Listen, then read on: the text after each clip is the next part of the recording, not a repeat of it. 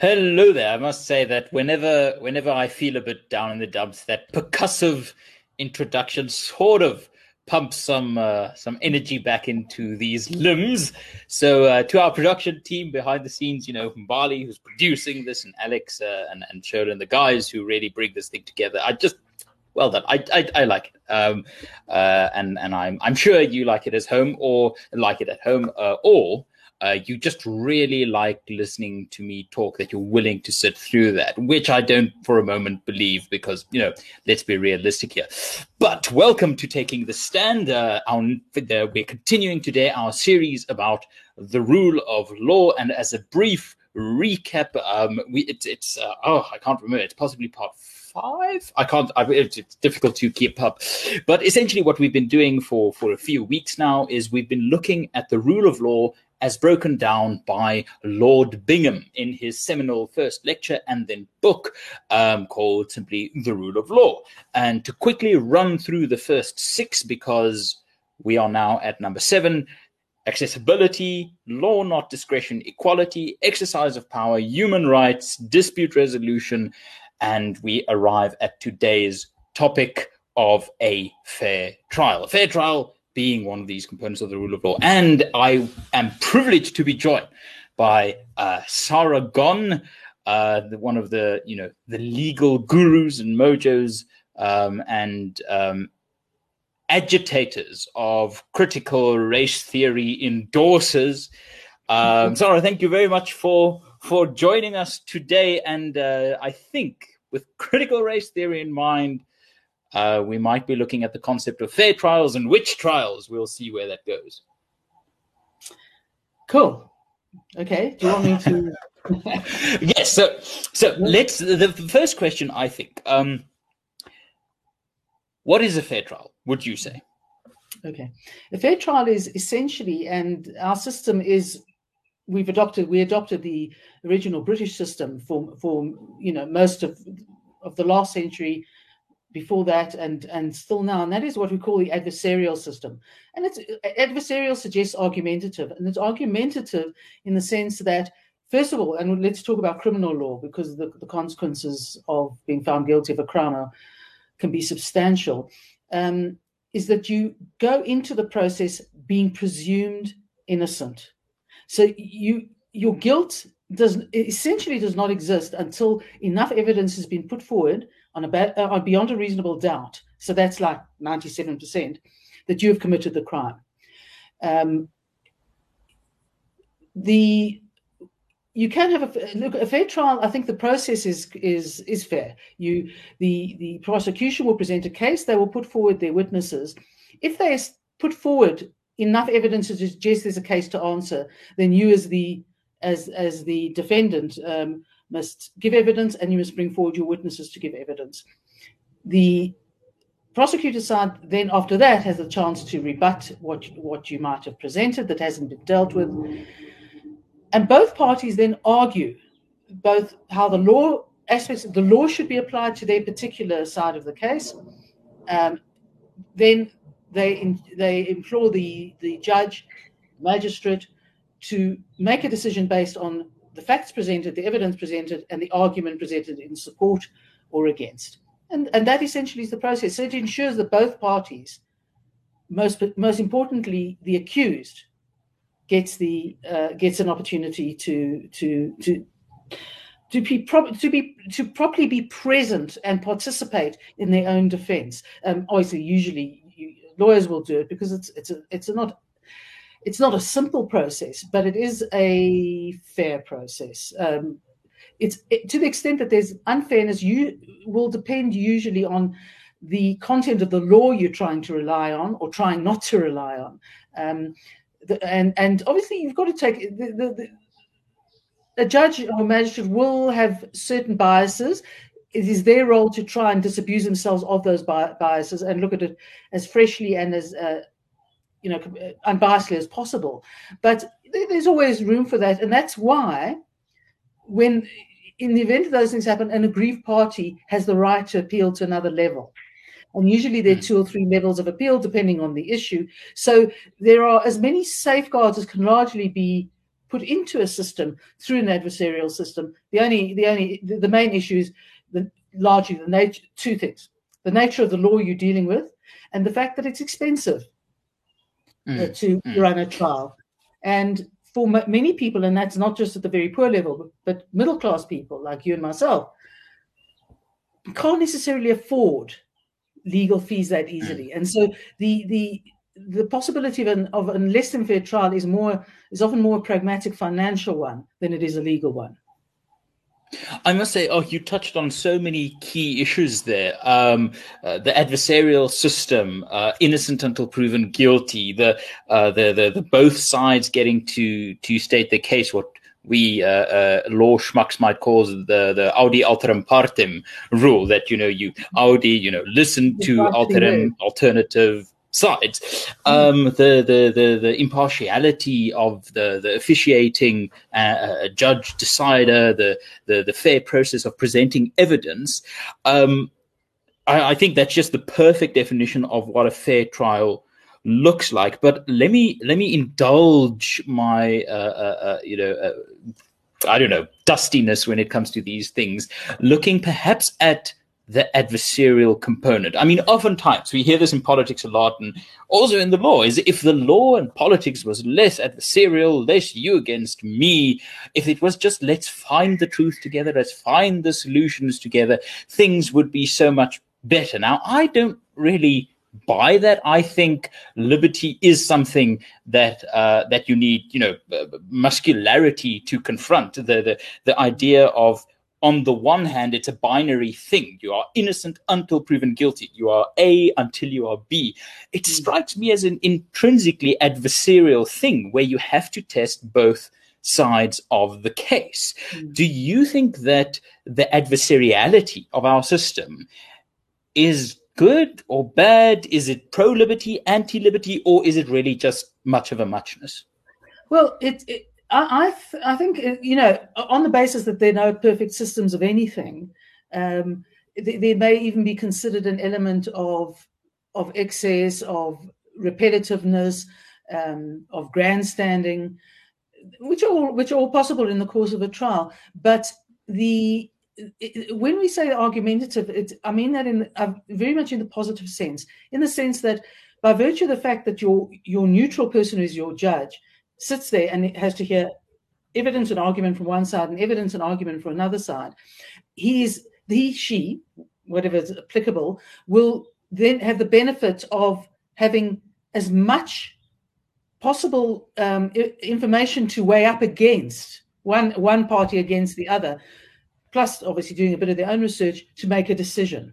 Um, in that respect, it, it, has a certain attraction. Look, there's certainly certain types of disputes that are, are better suited to a form of mediation, which is much more informal, where the parties get together with a third party mediator to try and resolve it. But that's usually in the context of civil trials, where you, you're essentially suing for money or property, um, by and large. So the, the because the stakes are quite high with, with criminal cases, it's a case of the, the prosecution really has to prove their case and you are really entitled to mount a defense so that you limit or avoid the possibility of being sent to jail on an unwarranted basis. So I, I must say, and and yeah, no, I, I think that's that's also a, a, oh, you're just touching on so many great points. Uh, another point that I th- I'm sure every law student and lawyer has ever heard is how can you defend someone that might be guilty? And I, and that I mean, if, if if you're a first year law student and it doesn't bother you, then you're just not thinking about it hard enough. But at some point, I got quite satisfied with the answer that um, the system itself uh, deserves testing. If you've got a state, let's take the criminal trial example. If you've got a state with the power to sentence someone to jail for life mm. um, to essentially take whatever remains of their life and control it through state power. Um, that system doesn't deserve an easy ride. It mm. doesn't deserve a dishonestly bad ride, mm. but it needs to make its case. And it sort of links into the point of is there a case to answer for? So my response has always been that yeah, it's, it's it's not my job to decide guilt or innocence, but it is my job to ensure when I were to defend a hypothetical, possibly guilty person, it is my job to make sure that the general rule of law principle of the state only having the ability to use those massive powers once it has really cleared the bar, mm. that is in and of itself a freedom, justice, rule of law argument to pursue. Yeah, no, I think I think that's absolutely right. I mean, you know, we we all have in mind people we think you know are in, in literally indefensible. Um, how the how could anyone you know that that dreadful human being or whatever it might be. But the bottom line is you you by allowing the process to work in that way on that on those principles you avoid the possibility of jailing somebody who doesn't deserve to be jailed however much you may not like them if the evidence doesn't sufficiently establish the case, they don't deserve to be in jail. And, and that, that that's essentially the essence of, of, of the issue is that you are innocent until you're proven guilty. It doesn't matter how much the public knows about what you've been up to. It's a question of can the evidence, when actually drilled down to and in detail, can it reveal whether you deserve to be jailed or not? Or, or not? And you know, you know, we can get very frustrated in this country because there is there is so much crime and there's so much wrong. But if you can preserve that sort of neutral position of everyone stands back until the case has been proven or not, um, it's it's it's a much more healthy thing for a society, even in a chaotic state, or, or more, perhaps more particularly in a state as chaotic as ours. So, talking about a state as chaotic as ours, do you think fair trials um, in South Africa uh, is the rule or the exception, or perhaps neither? Yeah, um, I would say that probably the probably the rule. It, it's it's terribly difficult without having the figures, um, and the figures would include was a person pro- decently represented? Because very often, particularly if you're poor and you have to be defended um, in, in, a criminal matter, your your lawyer will often be young and inexperienced, and the other side is likely to be much more experienced. So those those are those those are issues that hamper adversarial systems all over the world, and hence, as I say, the various uh, levels of uh, appeal and review. Um, but let's put it this way: some of the most impressive fights, whether they be civil or criminal, have been um, test cases or uh, uh I forgot the word, but essentially a, a, a community of of of equal mm. of people who suffered the same uh, the same problem from the same source. Have, mm. if, if they can band together, and you often have lawyers who will do it because that is how they feel about it. That's what they will do. They get funding, maybe it'll be donated or raised to some extent, but those can, you know, as one thinks of reparations for asbestos cases. Mm, um, mm, so there mm. are ways of trying to get people um, as much fairness as possible. I think one of the biggest problems, and it's probably it's a problem everywhere, but you know the, the stresses on your courts will will will be a factor. Is the time taken to get to court? The processes yeah. of getting to court are, are laborious. And but and I must say it's but they're slow. Yes, and again, I, I feel like I'm sort of sometimes making myself guilty of special pleading for the legal fraternity because I, you know, I, I, I might have uh, dabbled and inhaled, um, is that the slow processes within a margin of acceptability are good things because it, it, it, it applies the brake to sentiment, to emotion, to public opinion. Um, it, so, so it, it, it, it's always when when you're learning to drive, it's the instructor saying the slower you drive, the more time you have to react to new events as they occur. Mm. So a slow within margin of acceptability legal process in and of itself isn't bad but i must say it's it's almost as ever that whenever we come to the theoretical framework of South Africa and we look at what should be in place, a lot of things are in place, except the bit the government is responsible for. Because if we had a police system that uh, just banked evidence properly, that followed up with witnesses properly, that took statements correctly, um, that investigated um, claims of domestic abuse, even in cases where the woman then forgives the abuser. I, I assume women because that's that's mostly the case. The police in those cases shouldn't actually be allowed to go, oh, well, she brought the claim. She's now mm. forgiven the man. We don't investigate. No, no. A proper police system in the hands of the government investigates the evidence wherever it may lead. So again, we're faced with this thing where we can do a lot of things with a theory of law, but the tire hits the road where the government really needs to step up.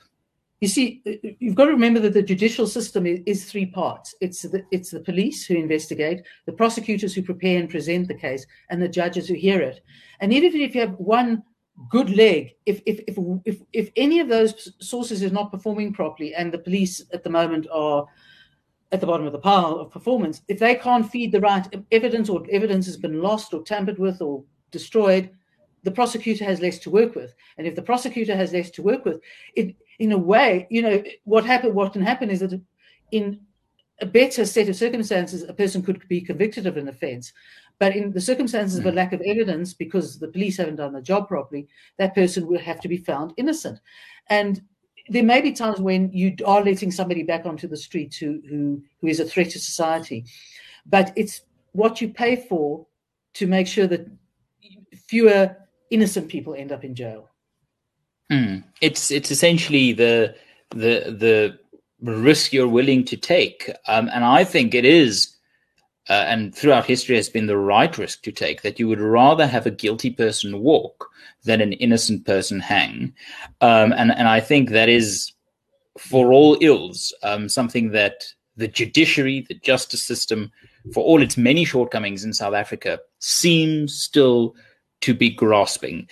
Um, Sarah, thank you very, very much. Um, as ever, I mean, I, I, was really terrified of taking on this fair trial one because I, it, it's just such a, it's it's like trying to separate the idea of paint from from painting.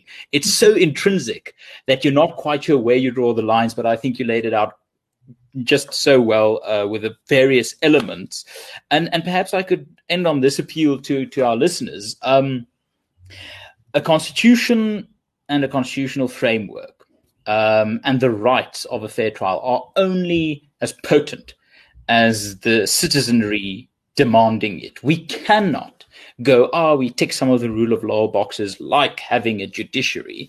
We can sit back and think we're going to get fair trials because, as Sarah points out, the other two legs of the stool are rather wonky and we will fall into a pile of wood if we try to sit and rest on that. So my appeal to everyone is is to under, is to make sure that you take part. You find out where you can participate, whether it is becoming part of FAN, the IRR, whether it's, you know, just getting someone who didn't vote to vote. There are these mechanisms available to, and with this, I shall land this baby, make justice about freedom and make freedom about you. Because, and I hope everyone at home can say it with me, your freedom is worth fighting for. Sarah, thank you very much. We shall see you next week.